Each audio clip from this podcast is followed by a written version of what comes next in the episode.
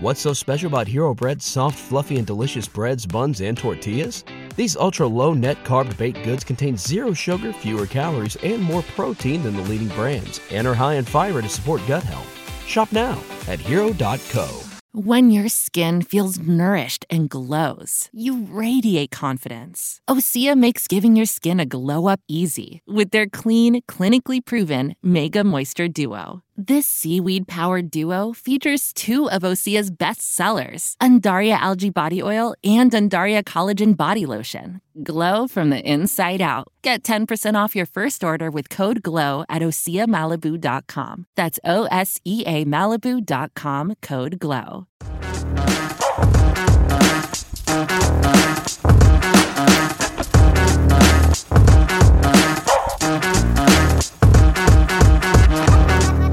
Hey everyone, welcome back to the Barbell Medicine Podcast, where we bring modern medicine to strength and conditioning and strength and conditioning to modern medicine. I'm your host, Dr. Jordan Feigenbaum, joined as always by Dr. Austin Baraki.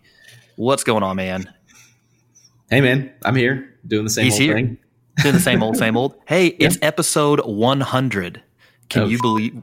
That's right. I have to edit that out because this is a family show. But you know, we've got a hundred. We've done a hundred of these things. Well, it's not true because I think there's eight or nine pain and rehab uh, podcasts that that they did. So. Uh, which are lumped into this, and also at some point I got off on the numbering, so this actually might be episode, you know, 107 or something. But in the official, you know, I started actually labeling these more correctly uh, uh, in the last 18 months. And uh, yeah, episode 100. So we should do something for that. I mean, we can't celebrate because, you know, we're, we're in different places right now. But what we can do is give the listeners at home, uh, we'll do a giveaway. All right. So here's, here's what it is. Um, this thing's going up Monday morning. And what we're to do is pick a uh, person from social media, preferably Instagram, who reposts this podcast and tags us in it. Uh, we'll pick a, a winner on Wednesday, and the winner is to get a free spot at one of our seminars. So that's the that's the giveaway. So if you're listening to this, like you don't need to stop right now, but sometime before Wednesday, uh, June 10th, I believe is the date put it up on your social media, tag us, and uh, we'll randomly draw a, win- a winner, and uh, you'll get a free spot at the uh, Barbell Medicine Seminar. That's that's what's going on for Sweet. episode 100 or 107. It, I, don't- I don't know, you know, it's, it's somewhere in there. Yeah. in any case, this is the Barbell Medicine Research Review podcast where we kind of go over our research review articles. Uh, we try to give an overview of what we t- uh, looked at, give some sort of important take homes, and then try to get you to read the thing because there's just a lot of nuance in there. Uh, as always, you can subscribe to our uh, research review uh, and get the latest nuance in your uh, inbox every month. We send it to you. It's a digital magazine type thing with a great new format. Uh, and you can, as soon as you sign up, you get the first uh, issue delivered to your inbox. You take 50% off by using the code research at checkout. And if you're on the fence, you can check out the January 2020 and January 2019 issues, both for free. So without any further stalling or advertising, let's get into it. Austin, what did you look at this month? Uh, so my choice of topic was prompted by a lot of recent discussions in the setting of the current pandemic, where people have been looking for things that they can do from a lifestyle standpoint, be it diet and or nutrition or supplementation or any of those kind of things that uh, could help them reduce their risk of either coming down with COVID or some sort of respiratory infection, um, or kind of or, or help them recover from it better, improve their odds of a better outcome, whatever. Uh, so, in particular, vitamin D has been getting discussed a whole lot, um, as it frequently does in the setting of various health conditions, in particular with respect to respiratory tract infections. People um, who maybe are not familiar with uh, the lingo, there are you know upper respiratory tract infections, meaning you know up higher in the head and neck kind of uh, uh, uh, areas, what people commonly would describe as a as a common cold. And then there are lower respiratory tract infections, i.e., those that get lower down into the airways, into the lungs, like a pneumonia itself. Um, and so I thought it would be worth looking into what evidence we have around the use of vitamin D for this outcome of respiratory infections. I like it, especially because, you know, COVID 19 is getting a lot of airplay all over. Not only the mainstream media, just general the general public is is you know posting their thoughts about it, and everybody's talking about it. And then it seems like every other day there's a new, you know, do do this to prevent to reduce the risk of uh, of getting it, or if you do have it, you know, it maybe improves your uh, course. So vitamin D has definitely been in that discussion, and uh, curious curious to to uh, to hear what you found you found out. Now, just for the people li- listening at home, um, in the clinical setting, meaning like if you go to see your doctor, like are people getting tested, like screened for low vitamin D regularly? Uh, what what's the story there? Yeah, so uh, some people are, although I'll say that the current evidence that we have, the current kind of clinical practice guidelines would say that there really isn't enough evidence for us to say that, like, on net balance, that widespread kind of population wide screening for vitamin D levels in a- asymptomatic, um, you know, apparently healthy people uh, will end up providing a significant benefit downstream. Uh, there are, of course, kind of unique risk subgroups in whom you may be more likely to uh, screen them for vitamin D deficiency or track their, or follow their vitamin D levels and treat them more aggressively due to whatever risk factor they have. Um, but in general, for the uh, like I said, for the asymptomatic, apparently healthy population, we don't really have great evidence to say that if we just tested everybody and treated them, that we're going to reduce the risk of downstream disease or death. Um, that doesn't stop people from getting tests done. Obviously, testing is a is a very popular thing to do. People always want more information, and so frequently they'll either ask their doctors to order it, and the doctor might say, "Yeah, whatever, it's fine, it's cheap, it's uh, you know we can we can check it," or they might go to a direct to consumer uh, kind of company and test it themselves. Um, and this has also probably been, eh, particularly in the current um, you know the pandemic context. There's even been papers that people start sharing around, showing you know that might be a cross sectional paper where they take a group of people who are sick with COVID, for example, and they test their vitamin D levels, and they find that people who are sicker from COVID have lower vitamin D levels compared to people who aren't as sick from COVID. And and this gets posted and, uh, and used as evidence that you should supplement vitamin D to improve your outcomes from COVID. And and this, you know, it, it's, it's one of those classic situations that I feel like I've ranted about for a very long time, where something superficially like seems that it makes perfect sense. It's like you know, you might say, yeah, that's just obviously makes sense that you should supplement, but there, that that represents a really um, superficial understanding of, of how this stuff works. Um, so, just one example of how this that kind of thinking uh, falls flat is that uh, there's this concept of what are called acute phase reactants in the body. And these are basically proteins or, or, or compounds that tend to respond to an inflammatory uh, stimulus or an inflammatory event either positively, i.e., they their concentrations increase with inflammation, or negatively, their concentrations decrease with inflammation. And vitamin D is one example of what's called a negative acute phase reactant, which means that when you have an inflammatory thing going on, like an infection, for example, um, it tends to go, it tends to decrease. And so, of course, if you're going to check people who are sick with COVID or with anything else, like if I measured vitamin D level on anybody that I treat who has sepsis in the hospital, yeah, their levels are going to be low in the setting of that illness because it goes down in the setting of that illness. Um, it also responds similarly in chronic inflammatory states like obesity, metabolic syndrome, chronic infections, cancer, HIV, things like that. If you check people's vitamin D levels, they'll be low. Um, and you can't just jump from there to say that supplementing those people is fixing the problem entirely. It may be a situation where treating the underlying condition and helping to resolve that underlying kind of inflammatory state, their vitamin D levels might bounce back up on their own. In fact, they, they often do. So that's one example of how this stuff is pretty complicated to interpret. And, and those cross sectional studies alone don't help you answer the question of should I supplement. Rather, what would help you answer that question is a randomized controlled trial of supplementation where you measure a, a good outcome, which is exactly kind of what I looked at this month. Yep so just to reiterate at home, the you might intuit or logically come try you know try and apply logic here where oh if I have low vitamin D levels for whatever reason, I must supplement with vitamin D to get my vitamin D levels back up. But what we have seen, and the reason why the testing, you know, it's not routinely recommended that we test folks in addition to like just jump straight to supplementation, is, is because that doesn't always work, particularly if vitamin D is suppressed due to an inflammatory condition like you just talked about. Then not only does it you, you might not raise the levels of vitamin D up to, up to normal, but it might not actually improve any outcome. You're just literally taking a supplement to to pad a stat, you know, a, a measure, a lab measurement on a piece of paper, but doesn't actually do anything yeah. as far as like outcomes because it's yeah. just more complicated than that. I'm not saying that logic doesn't work. I'm just saying that the, your premises and your assumptions are just wrong here, which is uh, often the case when we think that the human body is simple and you know like a machine in some cases. Yeah, you know? yeah. That's that's why that's why randomized trials are needed to make uh, confident claims about the efficacy of a particular treatment uh, when it comes to kind of biomedicine, drugs, supplements, things like that. Yep. So we did it. Well, not we, but uh, Martineau et al. and colleagues looked at vitamin D and uh, res- uh, acute respiratory tract infections. Um, what so like how do they do this? Is it a pretty big like sample size across multiple centers, or how do they yeah. they get patients into this?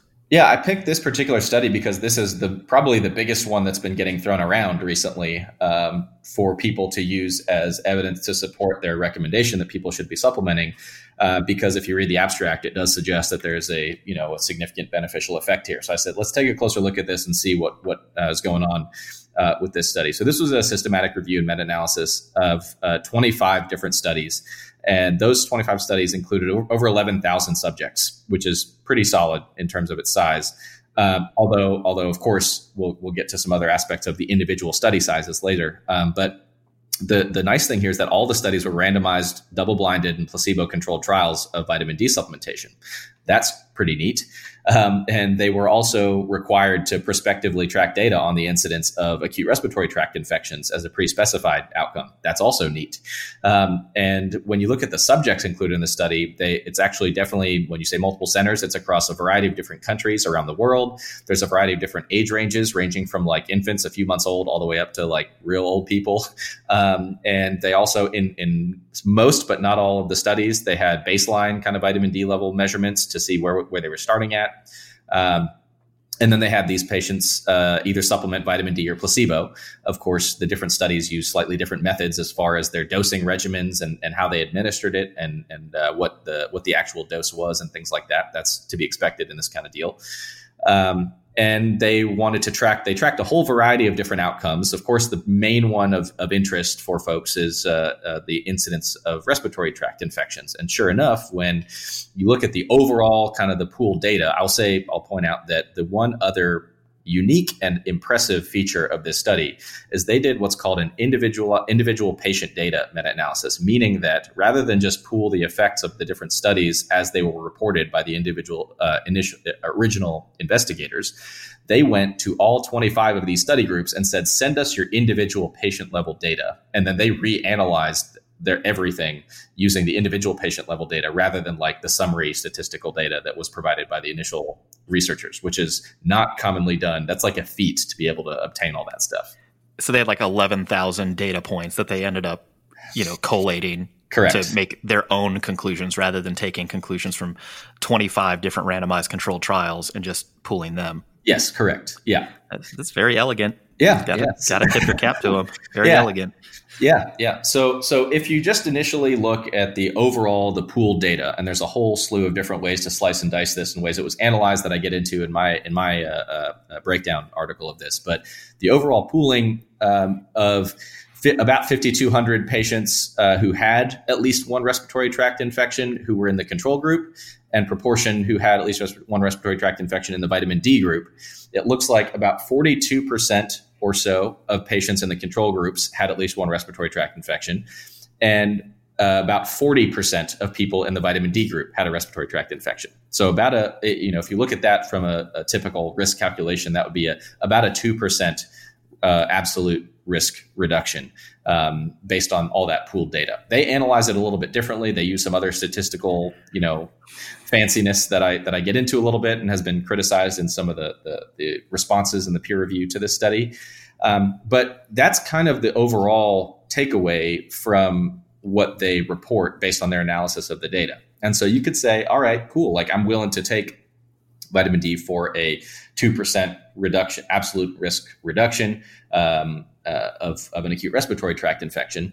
But there are a whole bunch of limitations that I think are really important for people to uh, understand from this paper, and I and I get into them in detail. But one really big one that I that I thought kind of jumped out to me was looking at the variety of definitions of what constitutes an acute respiratory tract infection across the different studies.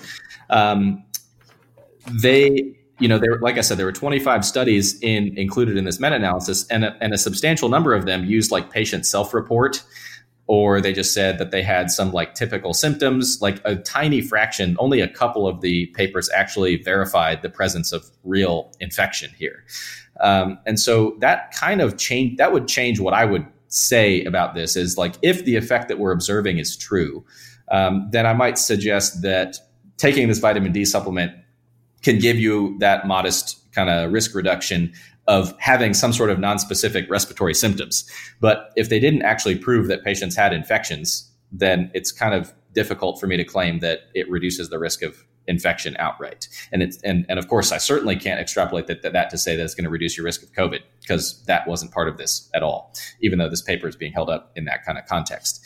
Um, there are a few other limitations that I get into. The other one that I think is worth pointing out is that, of course, when you include 25 papers, they're going to be different in size and in methods and things like that.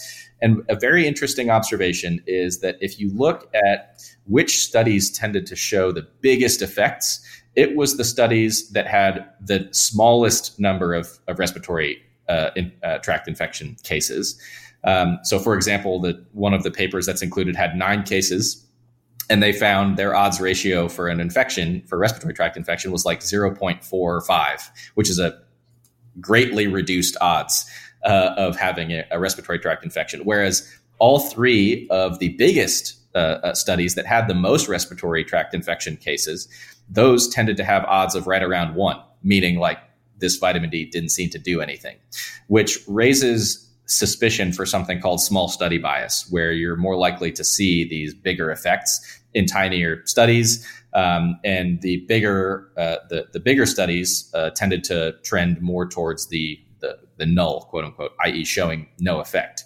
Uh, which really also kind of got me a bit suspicious about some of the effects we're seeing, where you might be seeing some uh, less accurate results from the tiny studies and the bigger ones are showing you more of the real effect. But when you pull them all together the overall effects still, still seem to be pulled a little bit in the direction of benefit. So overall, I see I remain skeptical about the effectiveness of supplementing vitamin D to reduce the risk of respiratory infection. Um, I think that you know it's great that we had a lar- this large data set. It's great that we had big you know multiple randomized controlled uh, uh, trials being done to show this. It's unfortunate that so few of them actually verified the presence of infection compared to just saying like a patient self-report of like, oh, I had the sniffles, because um, that you know that, that, that's a non what we call a non-specific symptom you know all the time that people might have seasonal allergies or they might get a you know have a have a cough because they have some acid reflux or something like that and you might misinterpret it as as an infection. So um, verifying infection would be would be nice. And um, in addition when you see that the biggest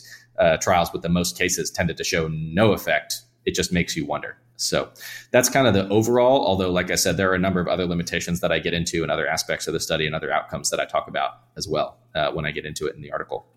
And I assume you also talk about potential harms of just you know throwing caution to the wind and and, and just and just taking it.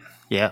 Well, I'll, I will say on that front that there were that, that there were relatively few adverse event, events that were observed from supplementation in the study, but I think a lot of that had to do with the dosage. So I think that you know for the general population who's listening and they're like, I don't really care about all this uh, this stuff with respect to the statistics and whether or not or how big the the benefit is. I would prefer to supplement because you know I want to just do it. I feel like it's generally safe. I would say it probably is generally safe at small to moderate doses. Um, I think that probably most people, if they just said, I'm going to do it anyway, uh, if you're taking less than like a thousand IU a day, then there's like very, very, very, very, very low risk of having an adverse effect. Sure. Um, plenty of people take higher doses than that, but I cannot make a broader recommendation or, or suggestion for higher than that just because people's um, you know variety of medical uh, other medical conditions they have and things like that could influence uh, their risk of developing adverse effects. I mean, I've I've seen definitely seen some adverse effects of vitamin D toxicity having excessively high levels. uh, that have arisen for a variety of reasons. Some from supplementation. Um, uh, uh, uh one patient, for example, who was prescribed to take the the um, uh, the twelve thousand IUs once a oh, week. D two, yeah, yeah, yeah, for like for for eight weeks or something, and he just took it in eight days straight, and then ended up toxic from it. Um, yep. So that was a that was a mistake. And then other medical conditions uh, that themselves that can generate vitamin D toxicity, even if you're not supplement, supplementing. And so I wouldn't want to make that worse by supplementing on top of an undiagnosed condition like that. So that's why yeah. I'm pretty cautious about supplementation in the absence of testing, and I'm also yep. cautious about testing in the absence of a reason to test.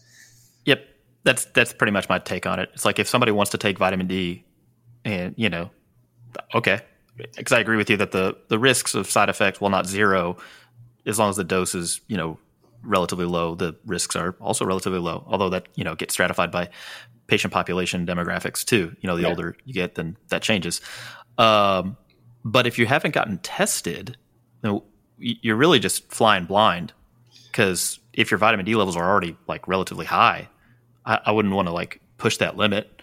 And you know, if they if they are low, there's you know kind of this tiered sort of regiment of replenishment and then you'd want to follow up with further testing, you know, eight weeks later or some interval of time later to make sure that you're, you know, doing it right. But I suppose many people will probably just go to the local grocery store or pharmacy or whatever and get vitamin D and probably take it. Just regardless of what we say here. So anyway, yeah, I mean, there, there. I'm sure there are definitely things that they do or take that have a smaller than a two percent effect size on their on their 100%. outcomes.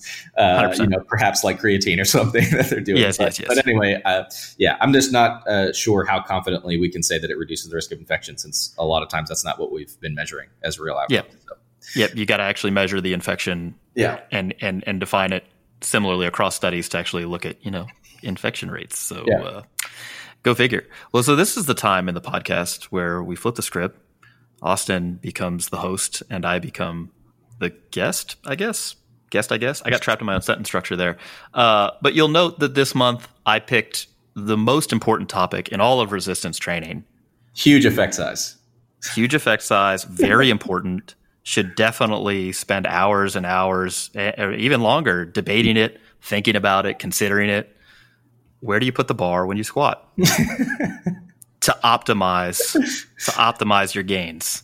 So I know that you've lost a lot of sleep about this, and uh, yeah, I just I really wanted to put this to bed. So this study is called kinematic and EMG, which stands for electromyography activities during front and back squat variations in maximum loads. This is by Yavuz et al. These are, this is a group out of Cyprus. Cyprus is uh, in the Mediterranean Sea. It's just off the coast of Lebanon. That's right. So to the to the west of Lebanon and south of Turkey. There's your geography lesson for the day. Bet you didn't think you were going to get that when you listened to the Barbell Medicine podcast, but here we are. We're just breaking down barriers. Yeah. Right. Uh, and so basically, they were trying to figure out like what differences, if any, are there in muscle excitation uh, which is a the the word used to describe effectively motor unit recruitment. Motor unit is a motor neuron, a nerve from the uh, motor uh, that controls muscles, and that and all the muscle fibers that it innervates. So that's a motor unit. And so muscle excitation is a measure of motor unit recruitment a lot of times when people read EMG studies, so these are effectively like electrodes stuck to the skin most of the time, um, that measures electrical activity of the muscle. Uh, a lot of times people will talk about muscle activation. And that's not necessarily the case because mus- muscle activation is basically muscle excitation plus anything else that's going on at the level of the muscle, like did a previous like was there an eccentric contraction so muscle lengthening that occurs before the concentric? Because that actually changes the amount of activation but it doesn't change the amount of excitation.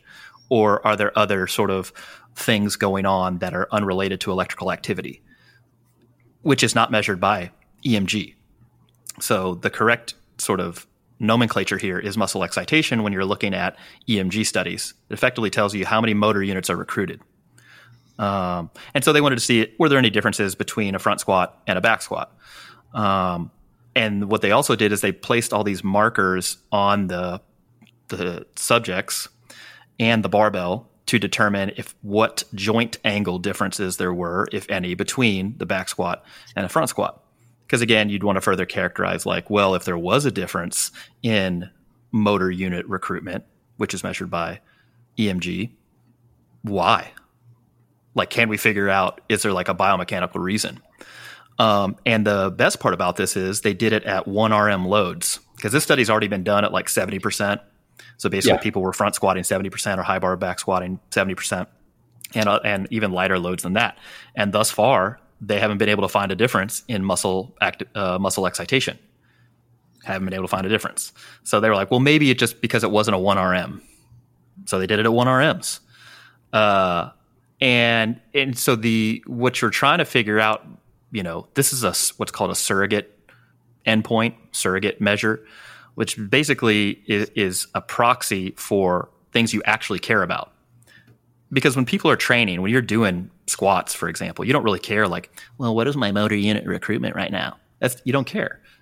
You, one, you just want to complete the task, but two, you would the real things that you're concerned about is like, well, how much of a hypertrophy stimulus is this? And how much of a strength stimulus is this? I mean, really, that's why you're resistance training, right? Um, even if you're just resistance training for health purposes, you want to get stronger. We have some decent evidence there, and you want to gain lean body mass. We have some some good evidence there too. So you don't really care about quote unquote motor unit recruitment, and you certainly don't care about EMG. You really care about like you know the long term outcomes. And so what we're using here is EMG as a proxy, a surrogate like I mentioned earlier, to determine like was one exercise have a greater potential to get me jacked, hypertrophy, or get me strong, strength. So they took 12 dudes and they had them work up to a 1RM high bar back squat uh, and front squat. Now, I will say this they were both above parallel because what they determined, like the, the, the depth that they determined, was uh, 90, a 90 degree uh, knee angle. Yeah, so, and, so a Joel Seedman perfect squat. yeah, and so they they only had one picture of like the actual testing sort of procedure. Um, and it, they both looked above parallel, although it wasn't from the side. So you know you could argue about that, particularly if you compete in the SPF or you know the XPC or whatever, because it's from the front. You can't judge depth from the front, but they looked pretty high, uh, maybe like an inch or two above parallel. Uh, if I'm being charitable, maybe right to parallel but uh, in any case, they weren't to IPF depth, and so you know you have to kind of interpret these findings as is. Uh, and they had surface uh, EMG on the quads, on the hamstrings, on the glutes, and erectors. And they had them work up to a one RM on a high bar squat and a uh, and a front squat, and then just kind of compared values. And uh, you know, plot twist despite the front squat being substantially lighter than the high bar squat, high bar back squat, the motor unit recruitment was the same in virtually all the muscle groups. And, and, and you wouldn't necessarily expect that if you're if you think, you know, like, oh, heavier is better. Or, you know, doing a squat where you bend over more because they the the high bar back squat did have a, a greater trunk angle. They they bent over much more, significantly more on the high bar squat than the front squat. And so then you might predict like, oh, their their erectors are going to be more excited, you know, working more, or their glutes are going to be working more, or their hamstrings certainly, right? Nope. No statistically st- statistically significant difference. And that's just a statistically significant difference. That could be very small, right? But there, there wasn't even that. The only statistically significant difference in muscle excitation they saw was at the level of the quadriceps, specifically the vastus medialis. And it was a pretty small difference, like 7%, uh, which to me means absolutely nothing because we don't actually see differences in like hypertrophy or strength in a particular muscle group unless that difference is much, much greater the other data we have on this is between like single joint isolation movements, like a leg extension, and how that compares to a leg press or a squat. And the quadriceps excitation is much, much higher in a leg extension than it is in a leg press. And there's some data showing that you get better hypertrophy outcomes of the quadriceps with the leg extension, although that data is, you know, confounded by the fact that individuals respond to training much much differently. The volumes you know weren't equated although you you know one would argue you can do much more volume of a leg extension than a leg press because you don't get as fatigued. But anyway that's all covered in my article here. The the point is and what i think we should talk about for a second is there weren't really any big differences in muscle excitation between the two variations. And so the listener at home is thinking well, how the hell is that possible? The front squat's much lighter than the high bar back squat, and they're different movements. You know, so so what's the deal? What you have to understand is that muscles produce force by recruiting motor units, and the way they increase the force production is by recruiting them more frequently. You have about the same level of motor unit recruitment as far as amount of muscle mass being told to like contract between like 50% to 90% of a 1RM. Meaning that if you did a back squat with 50% and a back squat of 90%, you're calling on about the same number of motor units. The difference is at 90%, you're calling on that same number of motor units more frequently. You're saying it's like it's Morse code, you know, beep, beep, beep, beep, beep, beep, beep. You're just, you're really trying to get them to go. Um, but yeah, you're using the same amount of motor unit like muscle mass between at between 50 and 90%. So we, we wouldn't expect that two similar movements, similar meaning that they're using a similar range of motion, similar uh, muscle groups, you know, um, we wouldn't expect them to actually recruit wildly different amount of motor units. Particularly when they're taken to a reasonable degree of effort, would you the say? same amount of effort? Yeah. Yeah. Yeah. Yeah. Um, so then the question is, well, like, what's happening? How come these same muscle groups that are recruiting the same amount of motor units, you know, at roughly the same frequency, because this is a 1RM, right? So they're all like maxed out. How come they can lift more weight in a high bar squat? Or we could extrapolate this further in a low bar squat. Well, you just change the context to which the muscle is actually producing force. You change its leverage. You change the length of the muscle. You changed the joint angle by which it's acting through you change the velocity in which it's acting. You change one or more of any of those things, you're changing the leverage. So effectively, it, you can, you know, put yourself in a more advantageous position. And so the amount of force that the muscle can create is higher. But it doesn't mean the muscle's working harder. It's just more efficient, has a greater mechanical advantage. And so when you're trying to extrapolate that like all of that what's just said into like okay well enough gobbledygook science talk. How does that actually practically apply to hypertrophy outcomes muscle mass or strength outcomes? Well you can get equivalent hypertrophy outcomes with any squat variation provided that you actually prefer it enough to be adherent to the program and that you can train it often enough frequently enough with the high enough volume to drive progress, right? So if you have somebody who like I prefer overhead squats, and you're like, okay, weird choice, but you know, whatever. but they can only do two rep two reps or let's even be more charitable, two sets, you know, to near failure per workout. It's like, well, I don't know that you can do this enough. Right? Because right? it's too fatiguing, for example. Um, you know, so you might want to pick a different variation that allows them to train it a little more. But outside of that, in preference for hypertrophy, uh, from a hypertrophy standpoint, it doesn't really matter. I would not expect the high bar back squat to produce better hypertrophy uh, outcomes than the front squat, or vice versa, or low bar back squat. I figured they'd all be about equivalent outside of individual differences in response and you know tolerance of training them meaning like again that they could actually train them frequently, low, you know, increase volume over time. With respect to strength outcomes, it's a similar thing. It, it, and it depends how you're going to test the strength. If you're going to test the strength in a non-specific manner, meaning that let's say you were trying to equate uh, uh, or trying to figure out which was better a better squat variation for strength, low bar back squat or front squat, and you're going to test strength via a leg press, which is you know significantly different than both of those things. You wouldn't expect any difference. Really. They're both training similar muscle groups through a similar range of motion. You're going to have similar amount of motor unit recruitment and frequency of motor unit recruitment. And the way that you're testing the strength is not specific to either movement. If you were going to test strength, you know, outcomes via low bar back squat, well, guess which one's better? Yeah. low bar back squats. Like I feel, yeah. you know, I, I feel like this shouldn't be controversial, but I know that it is. Yeah. Because people think that if you if the if the variation that you're choosing is heavier, it's better. And that's not true. Yeah, I think that there are uh, un- generally unappreciated or underappreciated trade-offs to a lot of these decisions. In other words, the idea the or the assumption that heavier is always better, like for all these outcomes, maybe not recognizing the the trade-off or the, the, the fatigue cost that might come with that kind of thing. You know, if a person's goal is not to maximize load on the bar for that particular task. Yeah, at 100%, which is why, you know, some of this isolation stuff or other variations that are less fatiguing, but equivalently, or maybe even in some cases greater amounts of stimulation can be applied.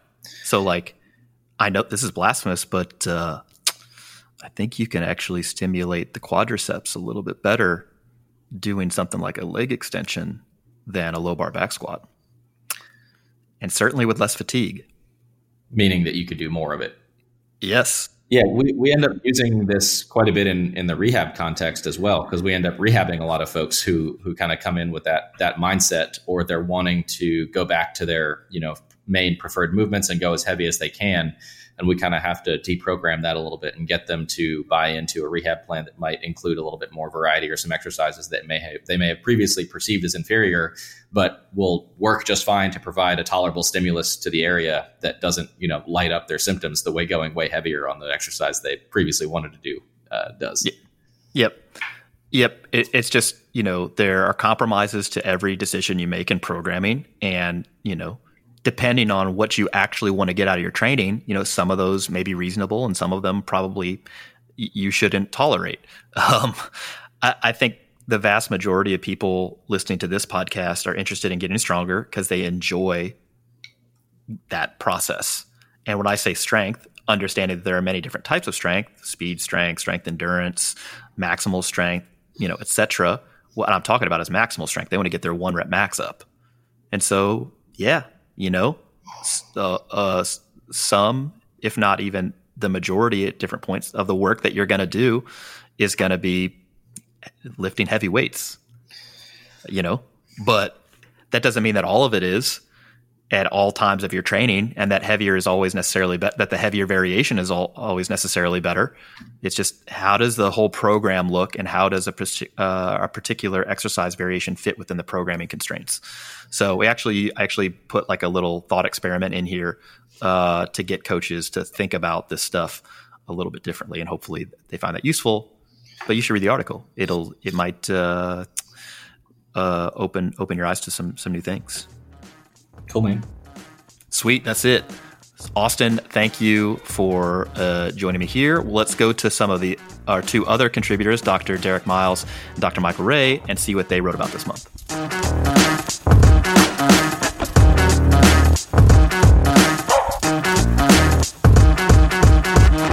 My name is Derek Miles. I am a physical therapist for the next week in Mountain View, California, before relocating to Cincinnati, Ohio. We're back with Dr. Derek Miles. You probably wrote one of the most important pieces uh, for our research review ever, at least in my opinion. Um, it's about lowering, you titled it Lowering the Bar to Implement Physical Activity Guidelines. And this is from a 2020 study titled Effects of Physical Activity Recommendations on Mindset, Behavior, and Perceived Health by Zahrt and Crum. This is from 2020. So, how did you even find this? Like, what journal was it in? Uh, if you recall, and like how did you come across this this paper? I've been so deep down a, a, physical activity rabbit hole recently that I think is just the the algorithms that be put this across my feed. It's just all the data that we have now on the lack of participation or lack of activity uh, in the general population. You start seeing some things that it starts out with this kind of damning like how do we get in this situation and then it goes into well, we start talking about what our recommendations are, and then you start getting into the behavior side of like how do we affect change. And this certainly falls into the like how do we affect change? How do we get people to start wanting to be more active or have them perceive themselves as capable of being active? Right, because because some of it is like people probably can't don't even think that it's something that's accessible to them or that they can't even start, uh, which I assume is what they mean by mindset. So like the first first question is how are they measuring mindset or defining that in the paper? So they had a, a, survey that they had individuals participate in, and it was a bit of an amalgam from some other validated measures. But it was a series of questions such as rating uh, my current level of physical activity is healthy, my current level of physical inactivity is unhealthy. Um, how harmful is your current level of physical activity for your health? And how much is your current level of physical inactivity or activity strengthening or weakening your muscles? And they were trying to gauge people who had higher self-efficacy in their ability to be active. Now the study's not without limitations because it was it was actually done at stanford. Um, and it was done with a large bolus of the cohort being 20 somethings and if you look at just the overall data set that they came from, it was interesting because current evidence says that about 78% of people aren't meeting physical activity guidelines, and this cohort in general was far exceeding them. Now, yeah. It gets into some of the problems with subjective report, but it also is like if you've spent time on a college campus, you have no choice but to walk long distances. Even if you drive to campus, it's a mile from where you park to where you go in. Yeah, so effectively, this age group and demographic, so like college, not not only college age, but college attending individuals would be the most some of the most likely individuals to either meet or exceed the current physical activity guidelines. Whereas when you like go younger or older, it gets much much worse. And uh, you know, you said that 78% of Americans aren't meeting the guidelines. I think you and I both agree that it's probably much higher than that because that's just self-reported. Effectively, people saying, yeah, I uh, I meet these guidelines, and most people overestimate the guidelines. So like if you you strap a fancy Fitbit to somebody and you see how how many steps they're taking per day or how much aerobic exercise, for example, they're getting, um, that number probably creeps up closer to ninety percent of the United States not meeting the current guidelines, and uh, that's a real problem. You know, physical inactivity is on the top five WHO you know directed uh, uh, health problems for preventable preventable disease and uh, costs us a lot of money. Now, that's I say that knowing full well that some people hear the the you know phrase or term WHO and they're like, nope, I don't trust anything coming out of out of them, and it's like that's for another podcast. but, yeah, but this is a this is a serious deal. So, um, all right, so that, that it seems like a good way to define mindset and then kind of get a, a baseline of these behavior uh, uh, sort of like self self reported behaviors. Um, was there a connection between like how much physical activity that people reported doing and like their perceived health? Did that correlate well? You would assume that it does, but I'd just be curious if they what they found there. So they asked them this survey, and then the key to the overall study itself is then they introduced them to the physical activity guidelines. And there were two sets. One they referred to as low as liber- low and liberal, which were based off the 1996 CDC recommendations, which basically just recommends 150 minutes of moderate level physical activity. And the good part about these recommendations is it was much more inclusive of things like walking, gardening, you know, things that would probably be closer to activities of daily living versus true leisure physical activity. And then the other group was shown the Department of Health and Human Services 2018 uh, recommendations, which is 150 minutes of moderate level physical activity or 75 minutes of vigorous activity and t- two times a week of muscle strengthening exercises. And these guidelines were not as inclusive of activities such as walking, can being considered part of being active. Yeah. And then they followed up with those individuals in a week and gave them the same survey and had kind of a reflective conversation about how they perceive themselves to be meeting physical activity guidelines. Right. So it's effectively one group has a much lower barrier to entry because it's just like literally do anything. Everything qualifies as physical activity. And the other group not only has uh, uh, ex- like additional criteria that you have to meet in order to get to the guideline minimums, but it's more it's uh, more exclusive too because you know just leisurely you know gardening is probably not going to fit the bill here. Um, so what what did they find uh, between the, the differences between the two groups as far as like how they responded to them? Well, the ones who were given uh, more stringent criteria did perceive it to influence how they saw their own physical activity. So if you're given a higher bar, you're more likely to not think you are meeting it. And part of what they looked at out of this too was they called it moderating effects. And I'd never really read about moderating effects or mediating effects before. And it essentially is how much other variables influence the outcome besides just what you're looking at. And in this instance, they also looked at self efficacy and had a short questionnaire on individuals' own self efficacy and looked at how much that mediated the influence of it. We're more prone to have discussions about confounders, and that is some variable that influences the everything about the study. So whether it be socioeconomic status or gender, whereas self-efficacy is going to play a role in your perception of how you adjust to the information given. And so this was a really good way of, of seeing how some of the other factors play, or some factors such as self-efficacy play into how it titrates your own perception. You know, if you take someone with high self-efficacy and show them a stringent outcome or a stringent criteria, they're more likely to not see it in a negative light versus someone with lower self-efficacy might see that as creating a much bigger gap for injury. Yeah, this is something that is also obviously been studied in the you know uh, medical field, and uh, the term that has been used in literature is called patient activation. So, effectively, if a patient views themselves as being responsible for their own health outcomes, they believe that they are not only uh, can change them and change and thus change the outcome. They also feel like empowered, like they have the the skills and the knowledge and the resources to do so. They're more likely to make that behavioral change, and so thus viewing like a uh, a set of stringent criteria in a more positive light because they're like, all right, I got this in in in short. Whereas a person who has a low level of activation, low level, a patient with low uh, levels of activation, they view themselves as not necessarily responsible for their own health outcomes. They can't modify the outcome. They can't modify their behavior. They don't have the resources. They don't have the skills, etc. And so they view these things in a negative light because they're like, I don't, I can't do this, and it's not my responsibility to do it anyway. And so the thought behind these like behavioral change sort of counseling techniques, motivational interviewing, for example, is to like increase patient activation. Um, and there are a number of tests that you can kind of like gauge somebody's self efficacy or in this case, patient activation. So it sounds like exactly what you'd expect to find knowing that, uh, that people with low levels of self efficacy were like, nah, dog, I'm good. And the people who, who had high levels of self efficacy were like, all right, bring it on. I got this. I can, I can change. Yeah. And, you know, you look at it from the messaging that we send out. And oh, fitness industry at large has this predisposition towards the green check, red X. And the whole narrative, you know, running's bad for your knees, squatting's bad for your back. If you ascribe to certain rehab schools of thought, you can even breathe wrong if you're not apically doming the right part of your diaphragm.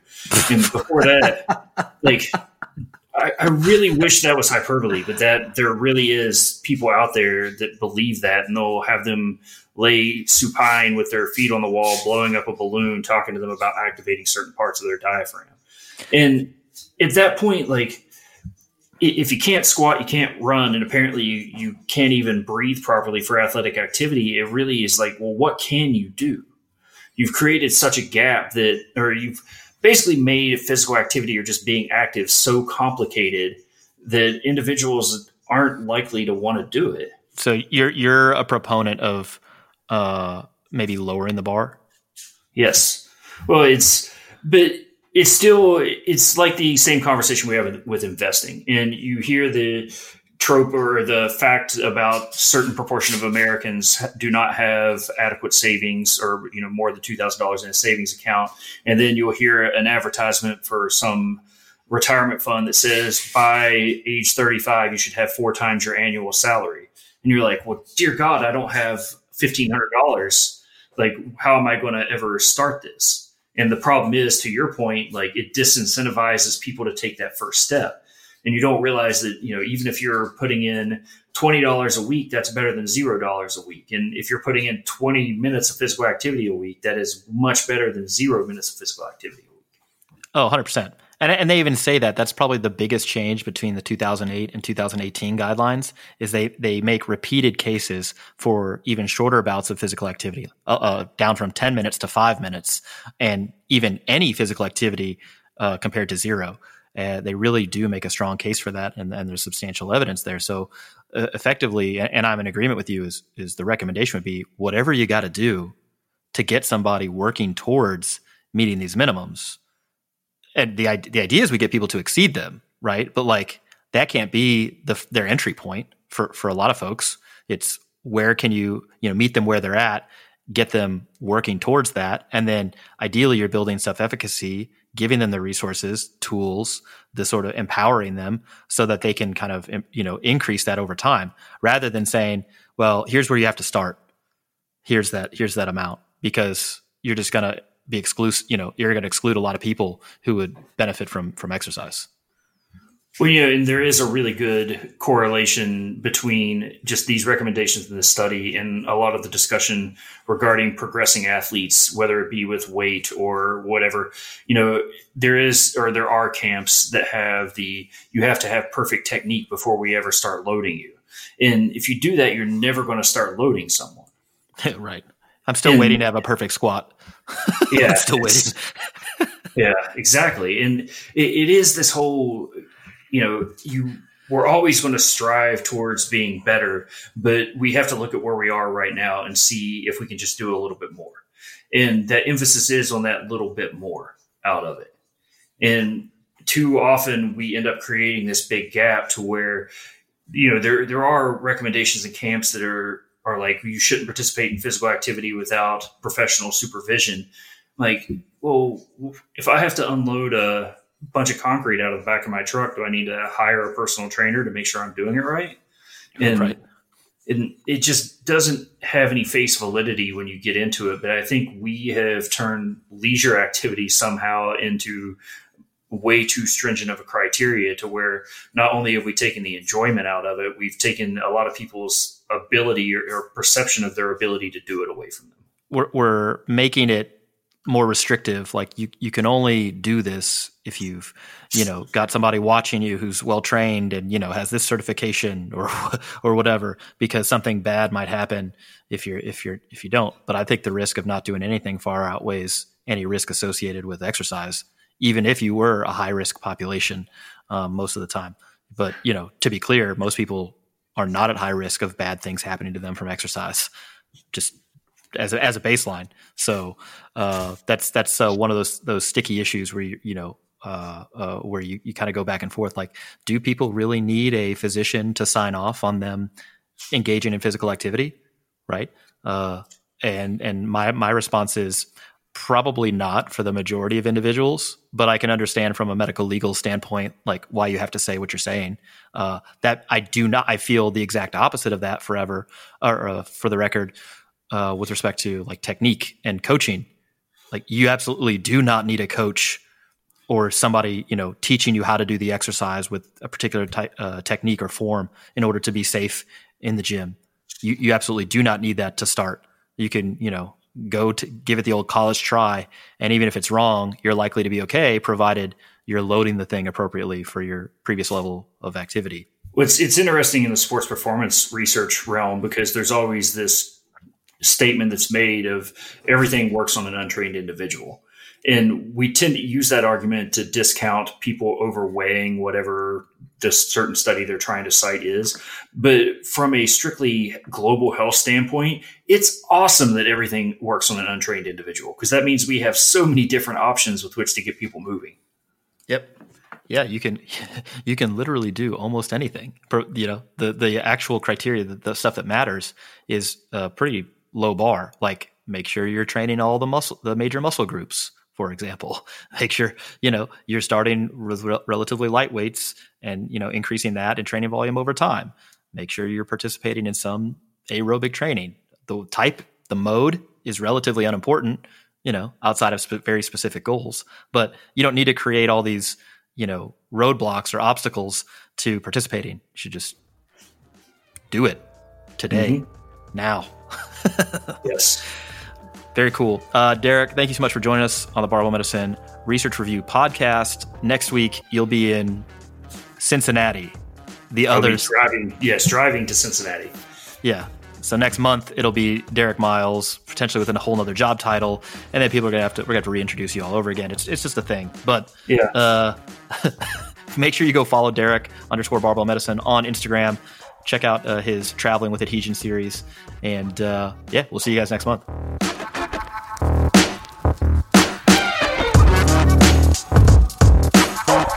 This is Michael Ray. I'm a chiropractor in Harrisonburg, Virginia. I'm also a rehab clinician for Barbell Medicine remotely. Dr. Michael Ray back with the Barbell Medicine Research Review. This is June edition. And you don't know this because, you know, you don't listen to the whole episode before like before your section, but this is episode 100 of the podcast. What? So, I know, we turned a century. Although to be completely honest, like my counting skills are rudimentary at best and I, I and am like labeling. I messed that up at some point, so this might be like 105, but it's 100 on the our podcast like feed, and so I decided to give away a free spot at our seminar. So oh, that's cool. What's good? Yeah, so like this goes up Monday, so June 8th, it'll go up 7 a.m. Eastern time. Wednesday, 9 p.m. Pacific Standard Time is a cutoff people posting it on Instagram, social media, whatever, we'll find you and randomly pick a person to come to our seminar for free. So uh, that's awesome. Do that. Do that stuff. Yeah. yeah. We turned a century. Uh, now for something completely different, Mike, you you you you messed up. You violated your own rule. Seems to keep because the whole idea, yeah, the whole idea with the research review was to pick an article and then review that topic and that particular article and see how that fits into the whole like you know the totality of the evidence, the landscape of the evidence, yes, and uh, you know, see what sort of practical implications that that may have. Um, but you know, you decided, eh, this is my research review, this is my baby, I'll do what I want. You decided to just tackle the entire evidence based practice sort of topic, yeah. Uh, and then, so your article is titled "I Want to Believe." Um, what like okay why did you do this yeah. and you know how did you get here yeah oh well yeah it's a good question um so the the reason i wrote this up this month is uh i i am a member of the uh unified virginia chiropractic association and so there's been a lot of discussions around the utility of joint manipulations and then uh unfortunately the context of immunity, which is a whole other conversation that we don't need to get into. But there was a lot of like citations for some not so great studies. And oftentimes what I hear, not just in this particular discussion, but other ones with clinicians is, well, it's published research or it's a randomized controlled trial. And then therefore it has utility and we should be doing this in clinical practice. So that's kind of where it got birthed out of was just the desire to write down like, well, what is evidence? How do we define that? And then more importantly, how does that fit into the context of clinical practice? And in essence, I would say is kind of the foundation of like why we have the research review or why we really tout being evidence based at barbell medicine. So yeah, it's effectively gives people a peek behind the curtain of like our one of our core values, our ethos, if you will. Yeah. to like use evidence to put forth good information, good practically a, a, applicable sort of uh, guidelines and uh, yeah, so so then you have to work backwards from there and say, well, all right, well, what is evidence, and yep. like why does this matter? And you know, I think if you're not in the healthcare field, this may be a little bit less familiar to you, you know, outside of us discussing it. But you know, prior to the evidence-based medicine sort of movement, uh, it you know, the, what really you could describe medical practice as like eminence based medicine. So yeah. effectively somebody with like charisma and charm and who was well known could effectively say something and there was no like fact check on that to make sure that it was accurate. It was just like, oh, okay, so that's what we're doing now. Yep. Because this person had a good reputation. Um, but as we see time and time again, not only it's not just a, a problem with the person, it's just if the if the actual claim doesn't live up to the hype, you can actually do a lot of harm and and, and lead people astray. So let's let's gives the listeners at home kind of uh, a 10,000 foot view of this. When we talk about evidence, what does that actually mean?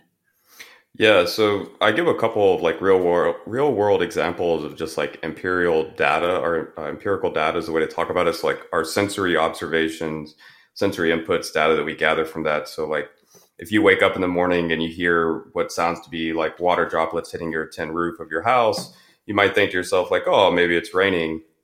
And then you walk over to your window and look outside, and sure enough, you see water falling from the sky and you see it pooling so that is one source of evidence that you've used the sensory information available to you to make and hopefully informed decisions with. You know, maybe you take a rain jacket that day or an umbrella. But then trying to take that and place it into clinical practice, I think a lot of times people hear us say, well, that's just anecdote or that just doesn't matter. I mean, in actuality, uh, every day we use kind of our observations to make clinically informed decisions. The difference is is it gets a little sketchy when we're trying to make informed decisions about what interventions we should be doing or prognosis or how relevant is what's currently happening to this patient in front of us or how relevant is this finding.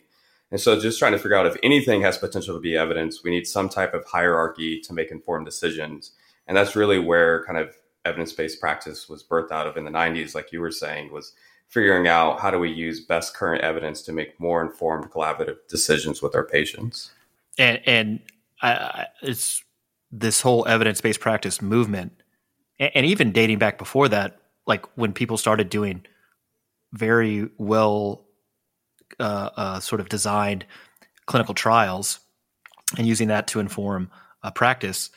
Prior to that, a lot of the sort of blunders in medicine were, you know, commonplace, you know, and so people will use these these stories. Well, yeah, doctors used to, you know, do bloodletting or give people yeah. like, you know, heavy metals to do this. It's like, well, yeah, but none of those were like supported by clinical trials. Yep. None of those was like that wasn't an evidence based sort of decision. Uh, we were literally just making it up as we went, you know, and so that's one of the biggest differences between the era of modern medicine, you know, and and what we did before. And that doesn't mean that we haven't been like that the evidence hasn't shifted over time given new ways of studying things, more elegant ways of researching things, and actually measuring outcomes. Um, you know, cert- definitely clinical practice has changed and it continues to evolve as we collect new data. But the idea, like that, you know, doctors are just stupid, we don't know anything, and we're just, you know, making yeah. the same mistakes over and over again. It's like, well, we're in a different era now. Um, although philosophically, you could argue that you know, given a long enough duration of time, everything we know now will be wrong yeah. in the future. so, but hopefully, hopefully, people. I didn't just lose a bunch of people there because they're like, "Wait, what?" Uh, all right, so you cover evidence, and then you you start talking about the hierarchy. Yeah. Now, if people if people listen to Barbell Medicine Research Review or some of the other podcasts we've been on, they've you know definitely heard of the double blind randomized controlled trial. Yeah, and that's supposed to be the gold standard, you know, for many different applications in clinical medicine. Um, what would be the worst form of evidence? If that's the best, what's the worst? I mean, making decisions just off of your observations alone, and that's kind of what the piece goes through is this idea of like cognitive biases and fallacious reasoning and how some things sound to you perfectly reasonable and rational and then we observe it and we do systematic observations with studies whether it's rcts or some other type you know maybe epidemiological if we're looking at like related risk factors to things and we're like well you know that actually wasn't well correlated and that was a bit fallacious reasoning. Um, so that's kind of like the whole whole purpose and premise of this is just trying to figure out are your unsystematic observations that you're seeing actually matching up with better controlled studies, whether that is RCTs or some other applicable study design for the questions we're asking? So, how, how do you respond to the criticism, you know, or maybe the claim like, well, you don't need evidence for everything? You know, is all of all of your decisions are they always evidence based, Dr. Ray? No, not at all. I mean, it, it comes down to like going back to the rain scenario. Uh, my decision making is really only going to affect me if I see it, if I hear what I think to be as rain, and then I visually see rain, and I'm just like, yeah, whatever, and I don't take a rain jacket, or maybe I walk to work instead of driving anyways. I'm the one getting wet, you know. Other people may be affected if I have a bad mood the rest of the day because of it, but ultimately the risk is pretty much on me. But when we take that approach to clinical practice, it's no longer isolated to just the clinician. or a single individual. We're now talking about, from a public health standpoint, a lot of people, entire populations, or a clinician patient relationship, at least one other person is going to be negatively affected by your decision making. Yeah. And a lot of this has to do with uh, the proportion of risk yes. to a decision. So, so, and that, and that actually carries over to like the types of studies that are done. Uh, so, so for example, very few studies uh, are designed to measure the risk of harm. And, and what I mean by that is they're designed to look at a potential benefit, and if they happen to find that there's harms, that's like a surprise. Uh, uh, you're, you, there has to be some sort of thought like that this particular intervention may you know may work or provide benefit, and if it does provide harm, it does result in harm, then people are like, oh, dang it. Usually yeah. you get you stop the trial. Um, yeah. But for example, there are no like randomized controlled trials where one group of patients has to drink a chemical solvent that is thought to maybe be carcinogenic, carcinogenic and the and right. then there's a control group where they don't drink that. You're just like, yeah, let's see if you guys get cancer. And I, I'm not trying to make light of cancer. I'm just saying that studies aren't designed that way. Yeah. They're designed rather where like there's this expectation that there's some benefit here rather than there's an expectation that there's some harm um, yeah. even if the study is actually looking, you know, uh, measuring potential harms. That's you want to do that just to make sure you're not missing anything. But when you design studies, it's usually for a, uh, an expected benefit. And uh, so, so we talk about uh, the, the, next claim that people will make with respect to like this hierarchy of evidence. And we kind of already discussed, you know, anecdotal data. Yeah or anecdotal evidence rather, not anecdotal data. What, what's your response to uh, you know? Well, the plural of anecdote is data.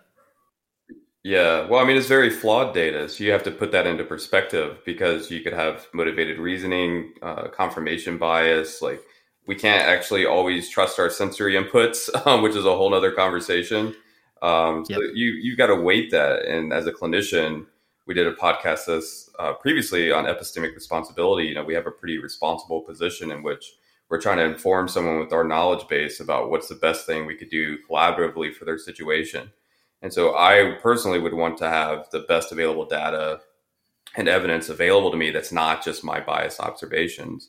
But a very real situation we're all currently dealing with would be COVID 19, where we don't have very specific data to COVID 19. Some of it's starting to come out now but then we have to generalize from other findings about how do we mitigate the spread of infectious diseases with like hand washing and social distance or physical distancing and everything else. So this really gets at the root of science as a method, which I think a lot of people miss in this whole evidence-based medicine or evidence-based practice movement was it, it was meant to, to use science as a method to inform clinical practice, which is having systematic controlled for observations in which we can make more reliable hopefully um, uh, more valid, so to speak, to make decisions. So, all right, last question, because you know I like to troll people. That's that's sure. you know some people think it's endearing, other people think it's annoying. It just really depends.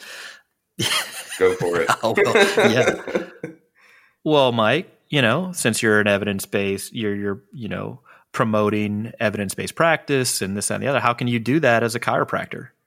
Yeah, I mean, so my usual response to that is how does anyone do it, whether you're an MD or a physical therapist or anything? And, you know, you just got to do the best you can as a, a person that has a professional title. You're afforded decision making abilities, uh, specifically in a lot of contexts as it relates to interventions. So, as a chiropractor, it would be figuring out what's allowable within my scope of practice. And then based on that allowability, what do I have supportive data for? Saying, recommending, or doing with patients. Um, and that's how I approach that situation. So I think you've just got to be willing to to make more informed decisions as best as possible.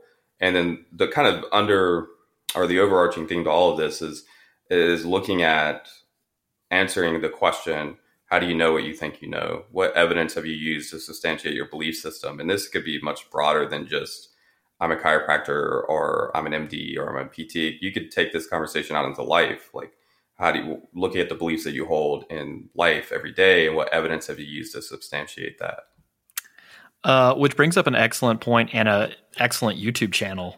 Yeah, street street epistemology. It's amazing. Yes, just you're trying to get people to get down to the nitty gritty of why they believe certain things, and the mental gymnastics that people will do to preserve their own worldview or belief system is informative Yeah. because it's not until you see that that somebody else is doing that that you can kind of in you have some introspection and be like, oh, Yep. I probably do this all the time because to err is human, and uh, Yeah. we just we just do this stuff. I think Anthony's a great example as well. As like he he is like a Jedi master at this. Like he goes to universities and colleges. He goes out to uh, to parks and walking trails and just like strikes up conversations with people he doesn't know. And then in the most non-confrontational, low emotional like engagement possible, just as them state a belief or a claim, and then they just explore it through open-ended questions. It's it's pretty impressive how he goes about it. Yeah, I don't think I could do it, It's it's tough. Yeah. especially about a science topic. I would just be like, no, read this. Right. I, I've, I'm done. I can't. Yeah, I can't. Yep. But that that should also be informative of uh, the difficulty in changing people's minds, uh, particularly if they're attached for some other reason to that belief, and Yeah. maybe why we shouldn't spend time on the internet doing that. But that's Yep. a whole nother podcast. So, Mike, thanks for joining us, listeners at home. Again, this is the June Barbell Medicine Research Review. It is an excellent issue, excellent formatting, brand new, professionally designed. It looks like a magazine. It looks great. on whatever, yeah, whatever sort of e-reader that you use. You can download it to your desktop. It could be on your iPad, your phone, iPhone, Android, whatever. It's all compatible. Looks great. Uh, you can get fifty percent off by using the code research at checkout. And you can get the latest nuance in health and fitness in your inbox every month. Again, this is episode 100. We're giving away a free attendance to one of our seminars. So, you know, pimp our stuff on social media, and maybe we'll choose you to come to one of our seminars and hang out. Uh, thanks so much for listening. We'll catch you guys next month. See ya.